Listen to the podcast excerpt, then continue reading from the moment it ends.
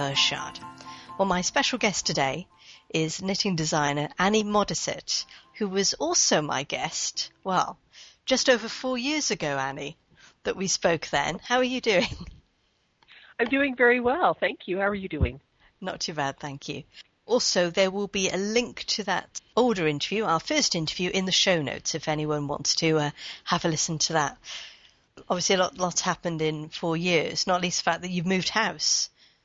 Yes, we have. We have. We have. We have up sticks and moved.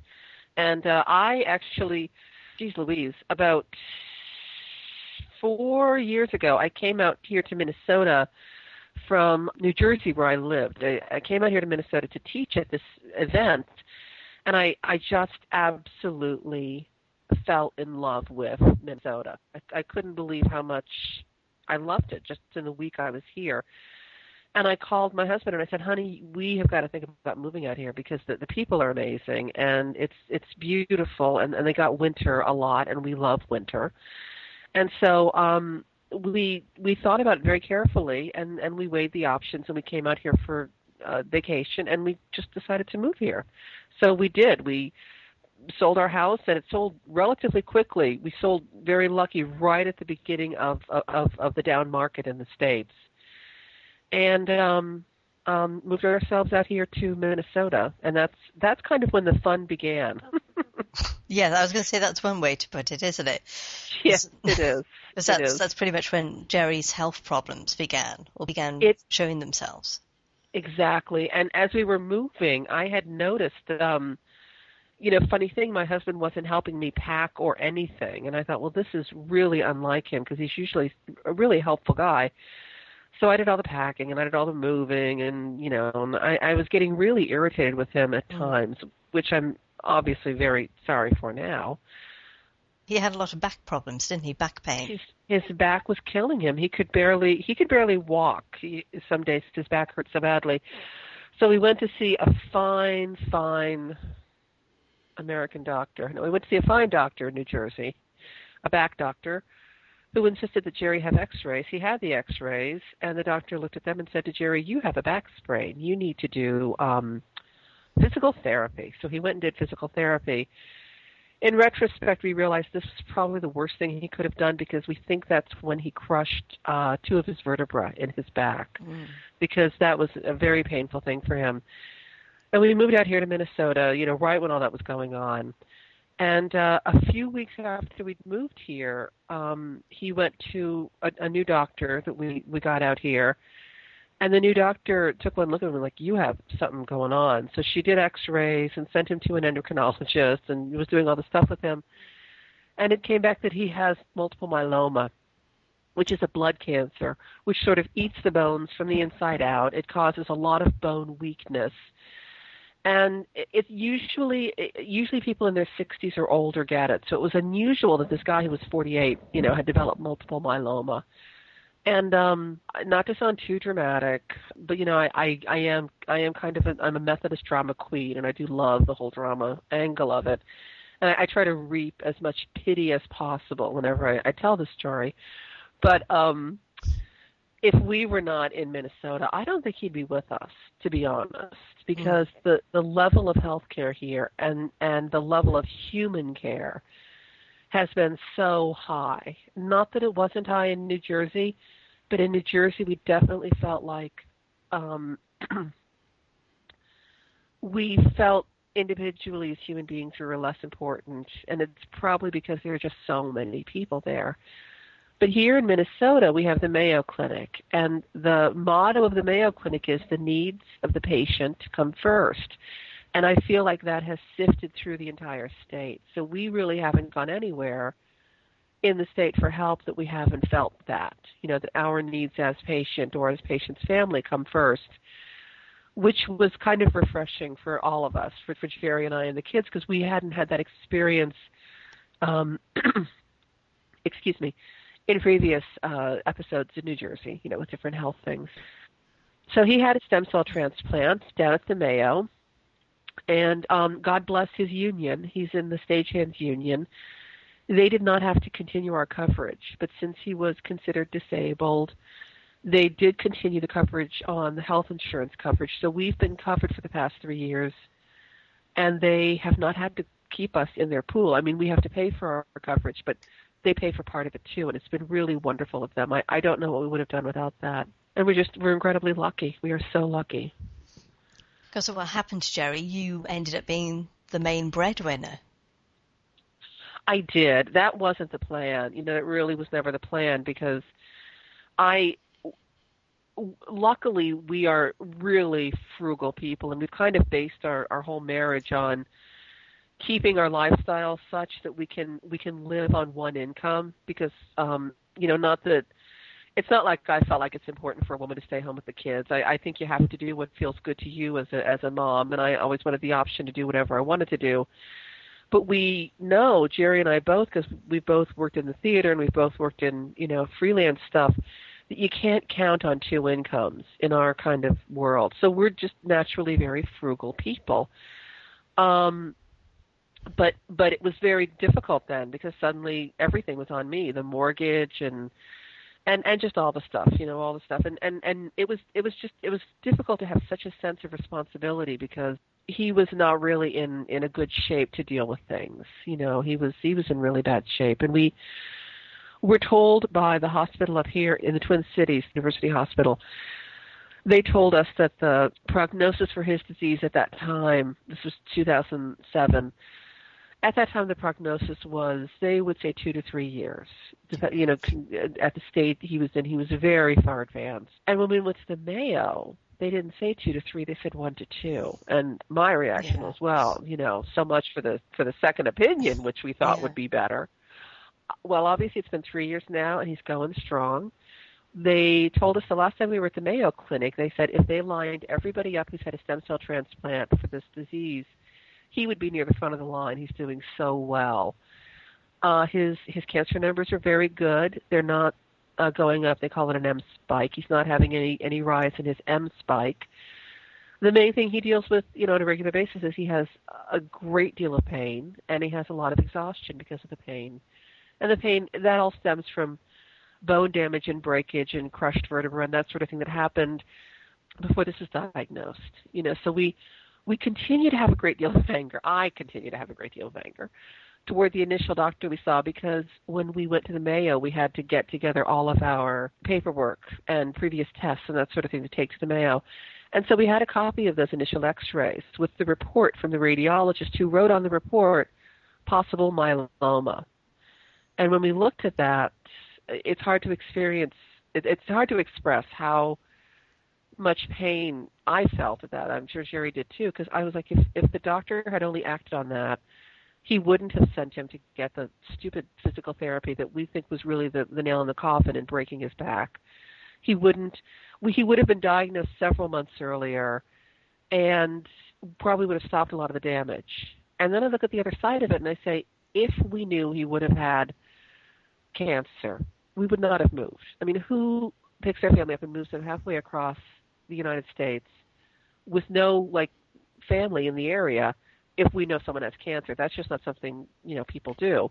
We would have stayed in the New York area because Jerry's family is there, but I'm positive we would have lost our house because our mortgage was higher there and our taxes you're you're going to cringe when you hear this. Our taxes in New Jersey were fifteen thousand dollars a year, which um, I think is probably around twelve thousand pounds now with the way the exchange is because the dollar is so weak.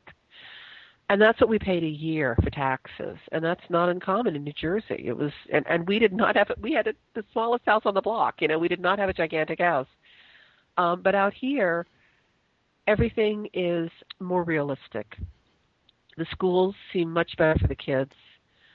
Uh, the schools in New Jersey are, were brilliant. It wasn't that they were good, but weren't good. But the schools here, it's a really good fit for the kids. We can we can actually save a little bit of money out here because we can be very frugal. I ride my bike everywhere. You know, I have the car, but I don't use it except you know when I have to go to the big box store Costco and get like a big thing of paper towels. Usually I just ride my bike up to the market, you know, and it's it's odd to say it, but here in the very center of the United States we have a much more European lifestyle than anywhere else I've experienced in the United States. You know, the mass transit's good, the schools are good, there's bike paths all over the place. It's it's really great. And what's the knitting like there? Oh man, it's the mother lode. Everybody here. Everybody, everybody. Actually, it was very funny because as we were driving in to the to the city, you know, the past the, you know, Mm. driving into the city the first time, we had to pull over and do a knitting test for them to allow us to move in. No, that, that's not true. That'd be great if it um, was true, though. Wouldn't that be great? But there are so many yarn stores here, everyone nicer than the other. I mean, every yarn store I go into, I'm like, oh my God, I'm in Nirvana. They're wonderful. So many knitters here. And they're not just knitters. They're like, they're like, you know, professional league knitters. And the women in my knitting group, you know, they're, they're, they're women who work at, you know, day jobs and they're, they have, they, they're, they're fascinating and interesting people and they have wonderful jobs. Engineers, you know, and scientists and, and when we get together to knit, they are well, most of them are better knitters than I am. Let me put it that way. I am a designer, but I'm not going to say I'm the best knitter around. They are extraordinary knitters. You know, like three of them are doing bohus things right now, and one of them is doing a Vivian Hoxbro wrap. Mm-hmm. I mean, they're amazing knitters. And when I go to a school event here, I will always see at least two or three people knitting. You know, like if it's a, if it's a band concert, there's always a couple people knitting. They're always knitting really involved color work or cables or something really beautiful. And if I see someone with a beautiful sweater, we were at our temple recently, and this uh, fellow had this lovely sweater on, and I said, "Oh, your sweater's gorgeous." And he said, "Thank you. My wife knit Yeah. it." I mean, you get that all the time that's just what people do. They knit here. It's great. I'm in heaven. we we as a family miss New York a little bit. I mean, you know, we miss that energy and that flow and you know, it, obviously we miss that, but it's more than made up for here by the, there's just a real sense of peace that we have here, which is very nice, and and you you can't buy that with anything. Just out of interest, I was wondering, um, did you ever go to anything like uh, the New York Fashion Week events or anything like that when you were in that area? I did, I did. I would go to those every now and then. You know, I couldn't get into any of the shows, but I would just go and hang out because there there there are shows in in the tents.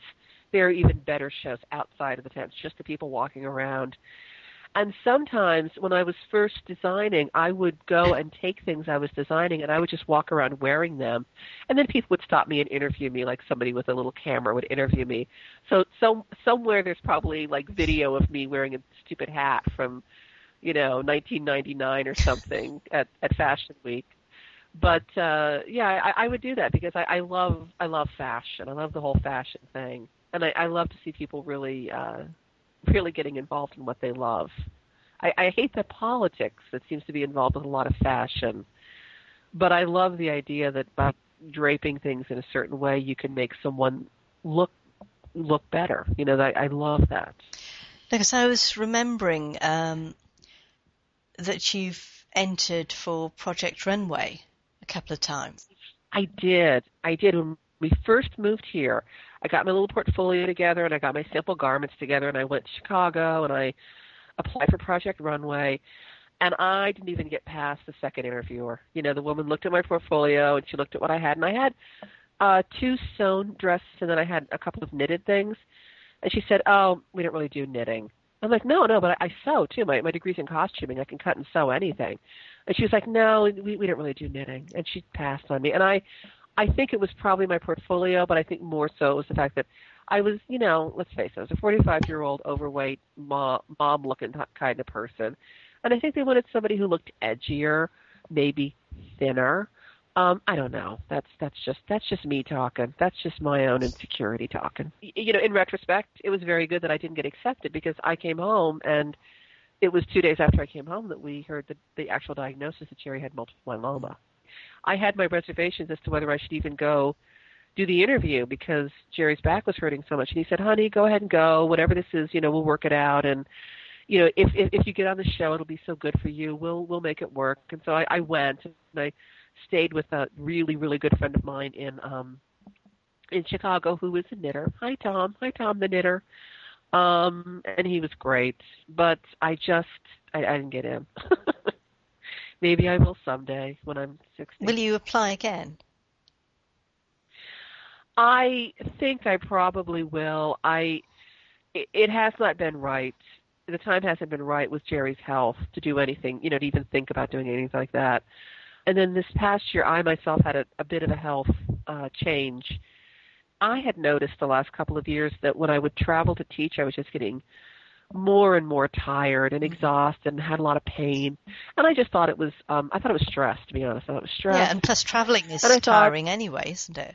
It's yeah, yeah, but I- like I- on on my blog, I, I was always mentioning that I'd pretty much stopped flying, and I would ra- I'd rather drive six hours than fly an hour because the act of walking into the airport and carrying my bags and lifting them on and off of the the the, the baggage thing and lifting them on and off of a, a rental car bus was so hard for me that I just couldn't do it because because I hurt so much. So um, I had a, a- trip in the UK last year, which was phenomenal, and I totally fell in love with Scotland, which I'd never visited before. Um, and then I, I, I came home and I had a trip out on the East Coast in October, which was a very rough trip for me. I was I was just in pain and sick the whole time. It was a very hard trip for me. And I came home and I crawled into bed in October and I did not leave my bed until except like to go to the bathroom. I I seriously did not leave my bed or go downstairs like once on Thanksgiving for dinner. But I, I couldn't I couldn't get out and shop for Christmas. I couldn't I could hardly move. I had so much pain and it was terrifying. So they tested me for mono, they tested me for lupus, they tested me for all this stuff, and it's all negative, negative, negative. And we finally got in to see a rheumatologist on Christmas Eve, you know, because once again I'm going for the pathos effect, you know, I'm thinking Christmas Eve, very pathetic. Oh. So I went to see a rheumatologist, and he did this pressure point sensitivity test on me and said, "You have fibromyalgia." And and I said, "No, I don't. I have Lyme disease. That's what I have." Because no, you have fibromyalgia. I'm like, no, I have Lyme disease. I'm like telling him what I have. So he got the tests out, the blood test, and he's like, "No, here, look, you your Lyme titer is elevated, but it's not Lyme disease levels." And we did the Western blot, and we did these other tests, and you don't have Lyme disease. You have fibromyalgia. So apparently, I have fibromyalgia. You know, newsflash. What is that? and he had way? said, uh, fibromyalgia is, you know, in, in a sense, it's kind of like asthma in that it's a collection of symptoms. It's not like something you can quantify. Like you can't test someone for asthma and like, oh yes, you have this enzyme in your blood, you have asthma. Well, it's the same thing with fibromyalgia. It's not like there's a test for fibromyalgia. It's more a collection of symptoms. The main symptom is is pain. You know, pain, and there are 18 points on your body that if you touch them with any more than, than just a little bit of force. I think the force that they say is if, enough force that if you push your finger down, it's enough to make your fingernail turn white. Mm-hmm. So it's not a ton of force, you know. If you press the point with that, it just causes excruciating pain. And out of these 18 points, 14 of them were enough to make me want to jump out of my skin. And Jerry was with us in the exam, and he was he was really blown away by it because, it's like, you would touch me an inch away from the pressure point and, and you know you could you could you could punch me at that point and I wouldn't even notice. And then you'd touch me where the pressure point was and I was screaming it hurt so bad. And there's a lot of uh, uh, exha- exhaustion is another thing and I think that has to do a lot with the pain. There is brain fog confusion and I had been very confused for the past few years and now I'm beginning to understand why I had this continuous confusion just really dumb things, you know, but it's it's definitely real. I I mean, unfortunately for my friend, I, I I knew someone who had fibromyalgia about 10 years ago, so I definitely knew it was a serious and real disease. I think some people still insist it's it's not real, but those people are, are few and far between.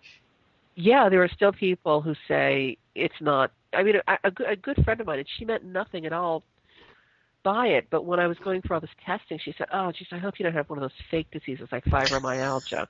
Right. And then when I had it, he was like, "Oh, I'm so sorry." I'm like, "It's okay. I totally understand what you were saying, but now you know someone with it, so you can't say it's fake anymore." So my doctor mentioned that vitamin D can be very helpful, and they've actually done a lot of tests with vitamin D here in the Twin Cities because we get less sunlight here than in other parts, more southern parts of, of the country.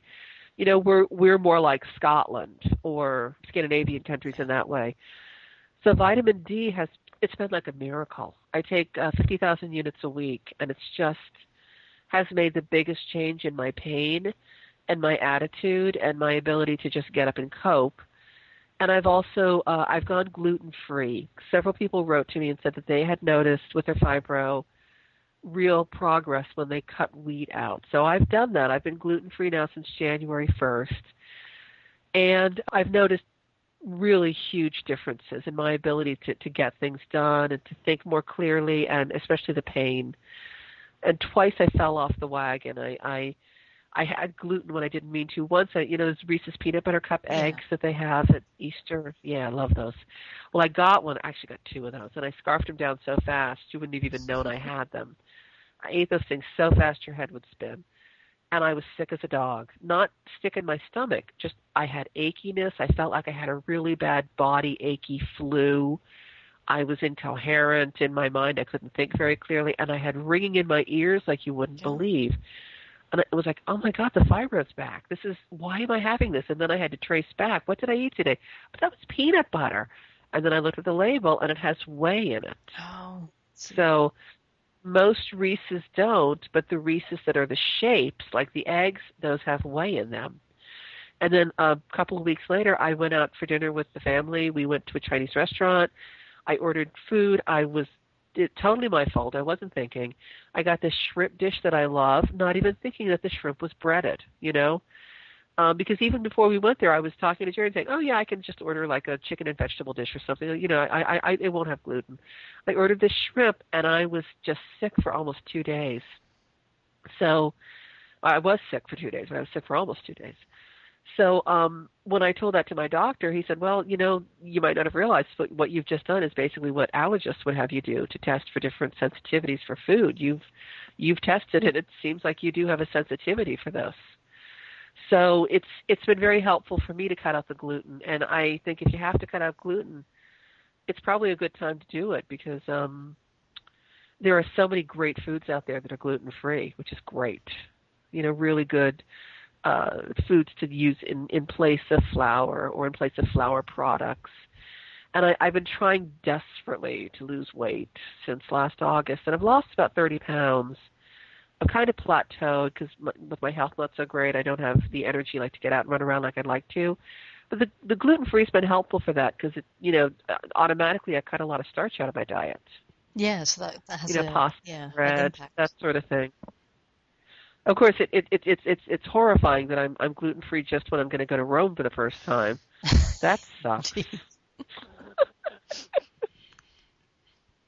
well, so I won't be having any of that fine, fine pasta when I'm there. But uh, you know, I, I think I'll live. That's right, because you're doing uh, more teaching, more touring. Well, you're, you're going to Ireland, aren't you? And Stirling in Scotland and Rome. Yes, yes. I'm coming back to the UK, but I'm going to Ireland, and then I'm going to go to the UK to, to Stirling in um, in August. So I, the Ireland trip is just a family trip we lucked into a, a nice house exchange adventure with a very nice woman in her family who need to come to St. Paul for a graduation, and and so she asked us if we'd switch and talked to the family about it. And we all took a vote, and using up my frequent flyer miles, it seems like an incredibly inexpensive family trip. So we're going to do it. And then That's it's, great. it's wonderful. It's really wonderful. It's and I think it's, you know, it's it's part of my brain says, well, this is really asinine. You know, Jerry's not working. You're working hard just to make the mortgage. What do you think you're doing, you idiot, to go spend money on a trip to Ireland? And then the other side of my brain says, yes, but you have a really good lesson in front of you about how life can change, and you don't know what the future is going to bring. And it's really important that we're able to do things like this for our kids and I think it's really important that we're able to create create really good memories like this for the kids. And when all is said and done, I think we're going to be out of pocket about two thousand bucks for three weeks in Ireland. So I think that's pretty good, you know. I, mm. And it's and and since we discussed this in October, we've been squirreling away money every week. So you know we're we're we're those kind of savers. We've had our little Ireland fund, so it makes it a lot less painful that way if you save a little bit at a time. Now, in Stirling, you're going to be teaching at Knit Camp. So, what, what's that all about? It's BritishYarn.org. That's what it is. That's the website. BritishYarn.org. They are bringing in. I swear to God, I look at this list of teachers they have. I'm surprised they haven't like exhumed Elizabeth Zimmermann and brought her in because like they're bringing everyone else in. They have everybody in knitting is going to be there. It's absolutely amazing And I'm usually not like terribly worried that my classes will sell out, but I'm like, oh my goodness, look at all these people. I mean, I wouldn't take my classes. I take her classes and his classes and her classes. So uh, that, that, that's a nice advertisement for myself, isn't it? take their class. No, take mine too. Take my classes. But um, it's going to be amazing. It really is. I, I, everyone I know who's going is just. I mean, we're giddy. We we get on Google Chat and we chat with each other, and it's just like a series of like 50 happy faces in a row because we can't say anything. We're just so happy to like be going to this place together. Yeah. Um, and and while there, we all get to see Isolde. That's the main reason everybody's coming to Scotland because we all. oh, she's lovely. I met her at she- uh, in wonderful. September when, and where I missed you completely because I was hoping to meet up with you, but then you were teaching. I had just missed you though because I, I was talking to uh, Isolde and to Jenny of uh, Fyberspates at, at the Fibre Spade stand, Uh-huh. and I literally just missed you. oh, like you were gone then. You Well, they're they're like some of my you- favorite people. I love them. but you've literally uh, been out of a class, been there for five minutes, and then gone back into a class. Oh yeah, that now that was wonderful. That was just a wonderful, wonderful weekend, and iKnit did a great job of setting up the classes and making the classrooms. It just it was brilliant. It was really one of the nicest teaching experiences I've had. It was wonderful. I so what made it better, just out of interest, than any other? Um, Because I've I've not actually been to a class in a, at a, a knitting event, but I'm also thinking that if somebody was going to hold some, um, what would make the ideal kind of uh, classroom space and situation? Um, it's really important to have classrooms that have good light and that are big enough to accommodate all the people that are in them. And um, it's really great if you're going to put people on different levels, like I, I mean levels in the building, like first floor, second floor, third floor, that there's an elevator, because you know if you're teaching knitting, you have all these packages with you and suitcases, and if you're taking a knitting class, you have all these bags with you, and even though there were stairs and most people used them, I was very happy to see there was an elevator because it's been rough sometimes.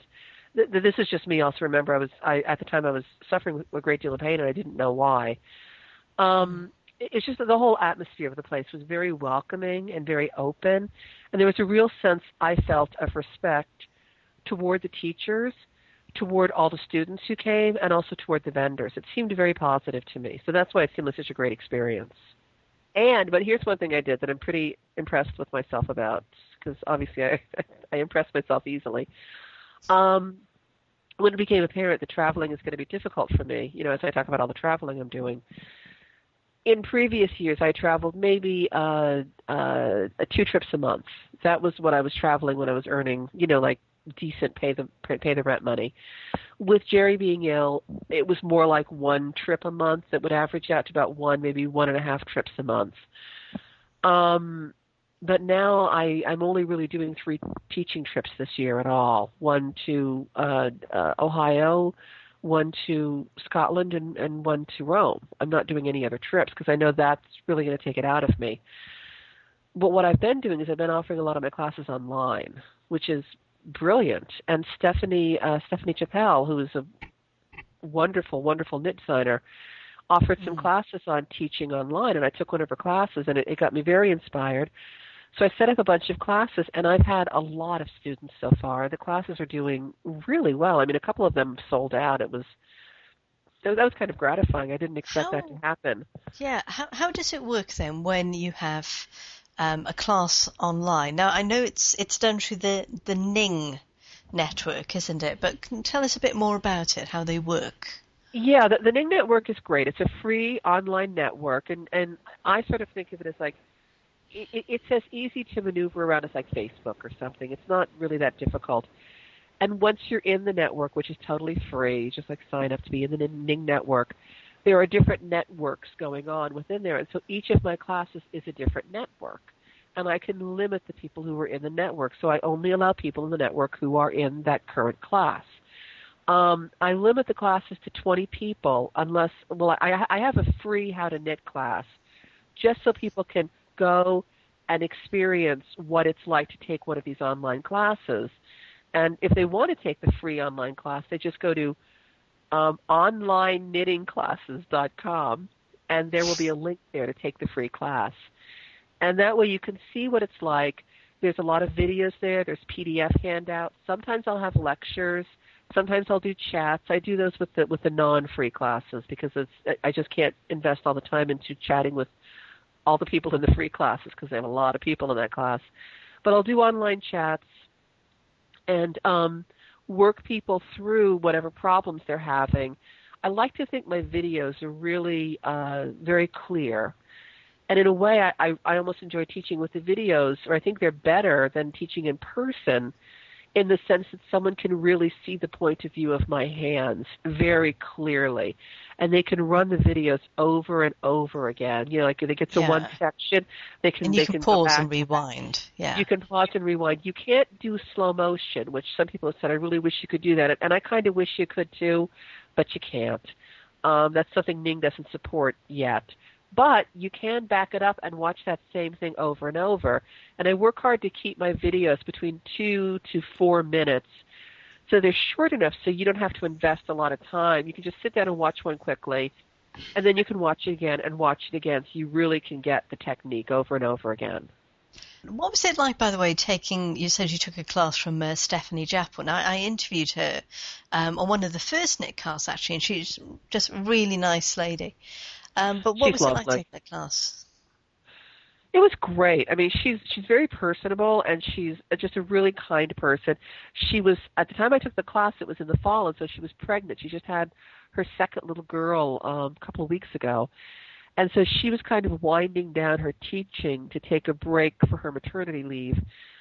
In her class, she's more what what she does is she has more face to face videos where she will like shoot a video of her talking to you know her students and saying now do this now do that now do this. My videos tend to be more shot over my shoulder showing the techniques. Partly because when i was so sick i couldn't stand i i, look better now but i looked really bad there for a while and i just couldn't stand the way i looked. I didn't want to shoot myself in a video. Um and partly because i think that that gets what I'm trying to express through a little more clearly. You know, everyone has different different methods of, of, of giving their information. Yeah. Um, but she's she's wonderful. Her classes are very good. She does some very interesting classes. I really at this point only have two classes. I I have been trying to add one class every month. Um, I have my combination knitting class, which is very popular. And then I also do a self-guided version of it, which is ten dollars cheaper, but there's no chats. So you have all the handouts, you have all the other stuff. There just are no weekly chats. I, I do a chat twice a week with my with my students. I also am doing a class in my Universal Mitered handbag. It's a class to make the handbag, obviously, but more important than that, it's a class to teach about the technique of mitering and doing mitered knitting. And there's an awful lot of great tips and just ways to work with mitered knitting. So, you know, ostensibly it's to make the bag, but it really is a, a wider class to give you a lot of confidence to go out and do a lot more mitered knitting stuff because it's really fun. Also, are these classes being offered on any particular dates? Because this this podcast is going to go out um, the beginning of April actually probably possibly April the 1st, which would be a bit strange. Yay, April Fools! Um, Poisson d'avril, which we had to say in French class. Oh. Um, I when I offer the classes, I offer them for a month long. I think that's the easiest way to do it. So in June and May, the only class I'm offering are the self-guided classes because I'm going to be away so much teaching. I don't want to be in a situation where I'm supposed to chat with people, but I can't get yeah. like an online connection. So June and May are only going to be the self-guided class. But beginning then in July, I'll be offering all of the classes again with me, you know, live twice a week, chatting with people. But I run them for a full month, and that's really more time than someone needs. But I feel like it's very easy for people to remember that. My class is in the month of March. My class is in the month of July. You know, I think that makes it easier. Yeah. Now, something else that you're working on is a book called History on Two Needles, which is is that a history of uh, knitting techniques or? No, it's not. And so I, it's I, not really, I is it? I've I've completely yeah. that question because it's not. No, it? no, no. Tell you what, I'll, I'll rephrase it. I'll rephrase That's it. a brilliant say, question. I'm, I, I'm, I'm glad you asked it like that. I think it's brilliant. Don't rephrase it. You sure? Okay, we'll leave it. positive. okay, we'll leave it the same then. no, Marie, stop fighting me on this. Um, no, it's it's you know what I don't know if the title of the book is very good, and so if anyone has a better suggestion, you can let me know. But um, I've been calling it that. That's the working title, History on Two Needles. Basically, it's not a history of knitting. It's not a history of needles. It's looking at knitted garments that are inspired by historical pieces of artwork. So I have a dress and a hood that were inspired by the Black Prince's funeral effigy that's that's in Canterbury Cathedral. Or I have a jacket I'm working on right now that's inspired by a painting of of a woman wearing a jacket in Elizabethan times. They think it's a painting of Elizabeth, but it hasn't been definitely attributed.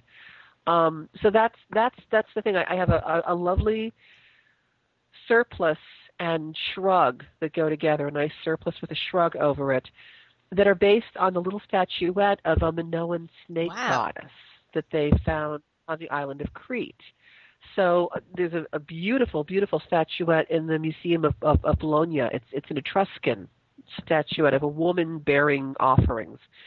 And I want to use that as the basis for a, a ruana that I'm going to design. So each of the pieces are designed to represent a garment that's in this historical piece of artwork. But, you know, here's the kicker I want to make them pieces that you would not feel embarrassed to walk down the street wearing.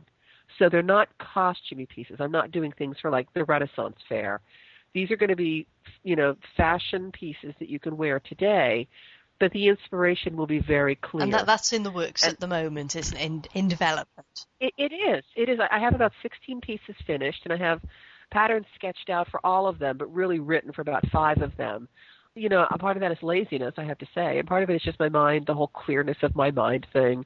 As the sun comes and summer approaches, I find myself feeling more clear-headed. So that's that's probably very good, and I'll be able to write more patterns.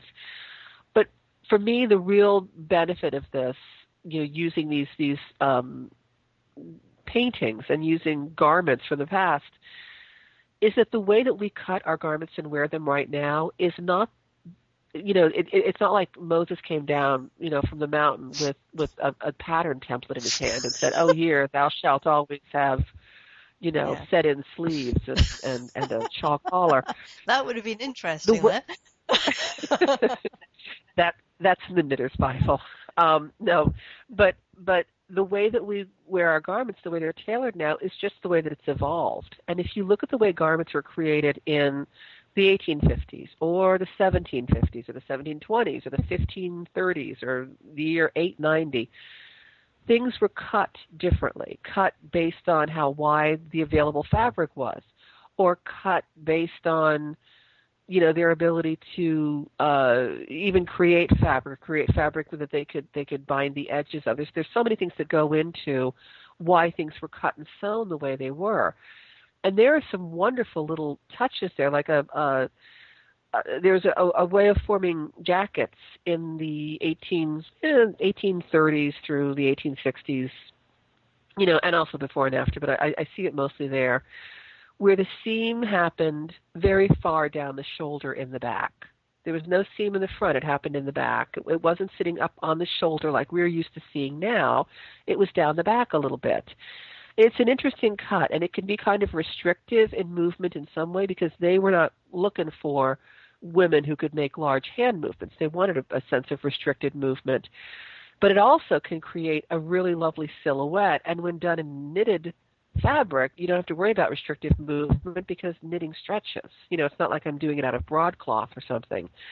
So I like to use those those ways of tailoring and those details to add a little bit of interest and maybe to find garments that fit bodies in different ways because you know maybe the way clothes are cut right now is not the most flattering for everybody mm. type and and it's part of our job i think as as people who want to look good, if, if we are indeed people who want to look good, to examine what looks good on our bodies. And, and you know, perhaps you'll find, people will find when they read this book, oh, you know what, I think that that neckline, I think that neckline would look amazing on me. And, you know, maybe it would look amazing on you. I, I happen to be someone who looks really good in a square neckline, but some people don't.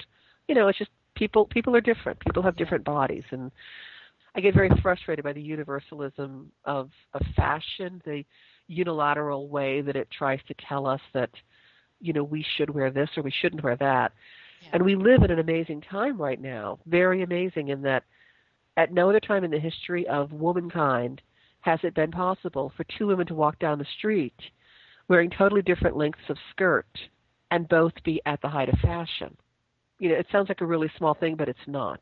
Because in history, in fashion history, the length of your skirt and and the width of it was often prescribed by what class you were in, how much money you had, what the sumptuary laws were where you lived. And now two women can walk down the street of the same, you know, same middle class or whatever, wearing one wearing a mini skirt, one wearing a long skirt, and they could both be at the height of fashion. And I think that's a huge freedom that we have in our in our society right now. It was interesting what you were saying also though about people wearing things that suit them. Because I think that's something like, um, yes. I mean, are you familiar with Trinny and Susannah of what not to wear? You know, I am. We have um, we have that TV show here with two other people, two two American yes. people, Clinton and Stacey, and I've seen the British version, and and the women seem um, much firmer. How, how do I say this? It's not like people in the UK are are rude because you're not. You're very very kind and good, but you don't um, you don't suffer fools gladly, you know. But here in the states, yeah. if we didn't suffer fools gladly, we wouldn't have any friends. Um, so no, no, okay. Hi to all my American friends. Um, so Clinton and Stacey, I think, tend to go a little yeah. easier on people. Sometimes. Well, um, yeah. You know, Trinny and Susannah don't actually present that program anymore, but when they did, they, they were very firm and very upfront about it. But they they're also yes.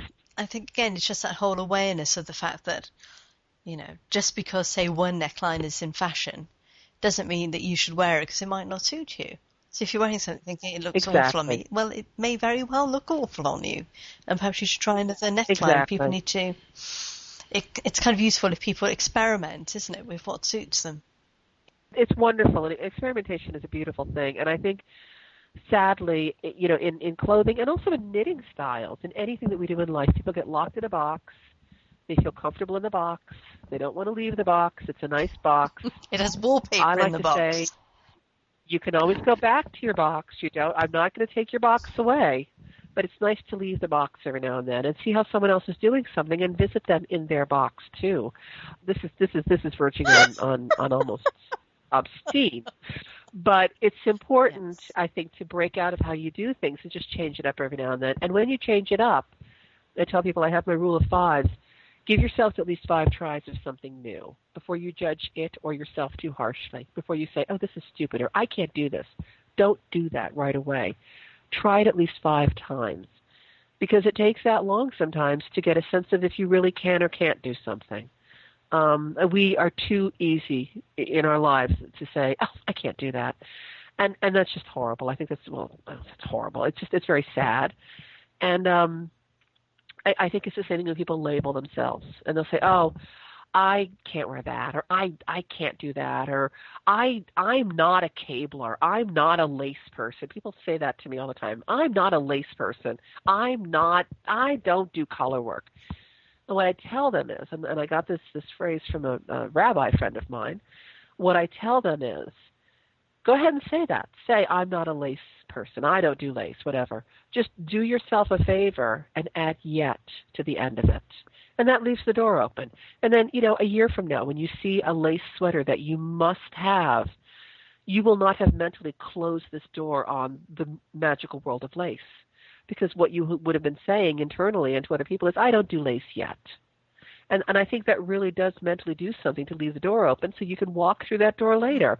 And if something, a sweater is like a sweater is like a love affair. If you fall in love with it and you must have it, you will overcome anything to make it work for you. It's it's a matter of love.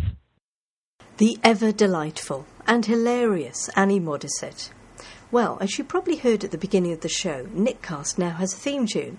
It's called Knit Away and it's by Stephen Wheel. Stephen has very generously allowed me to use it, so thanks to him and also to his other half Amy, who's another Cardiff knitter, for asking Stephen in the first place. There'll be a link to Stephen's website and also to the things that Annie and I talked about over at www.knitcast.com a technical issue has been brought to my attention that in recent editions, so the two last editions, basically had the interviewee on one channel, so for example on the left side, with me, with my voice, appearing on the, the right hand side, because it's a stereo recording. Now, this appears to be an issue with the Pamela Core recording software, which I use to record these Skype interviews. So, what I'm going to do from now on is try and encode the uh, MP3s as mono to see if that solves the problem. It should do. I will, in time, basically recode the uh, the last two editions, so those will be mono as well. But uh, please be patient with me on that one. If you're a member of Ravelry, you might be interested to know that there's now a Knitcast group. So that's somewhere where you can give your feedback on the uh, editions. You can raise questions like the technical issue, uh, as people have, and you can you know leave me messages, etc. So go to www.ravelry.com for that. But you can still leave messages for me on the Knitcast blog, so that's www.knitcast.com. You can email me, feedback at knitcast.com. Uh, you can tweet me on Twitter, so that's twitter.com forward slash knitcast. Well, I'll be back with you on May the 1st. But until then, I'm Marie Irshad, and that was Knitcast. Thanks for listening.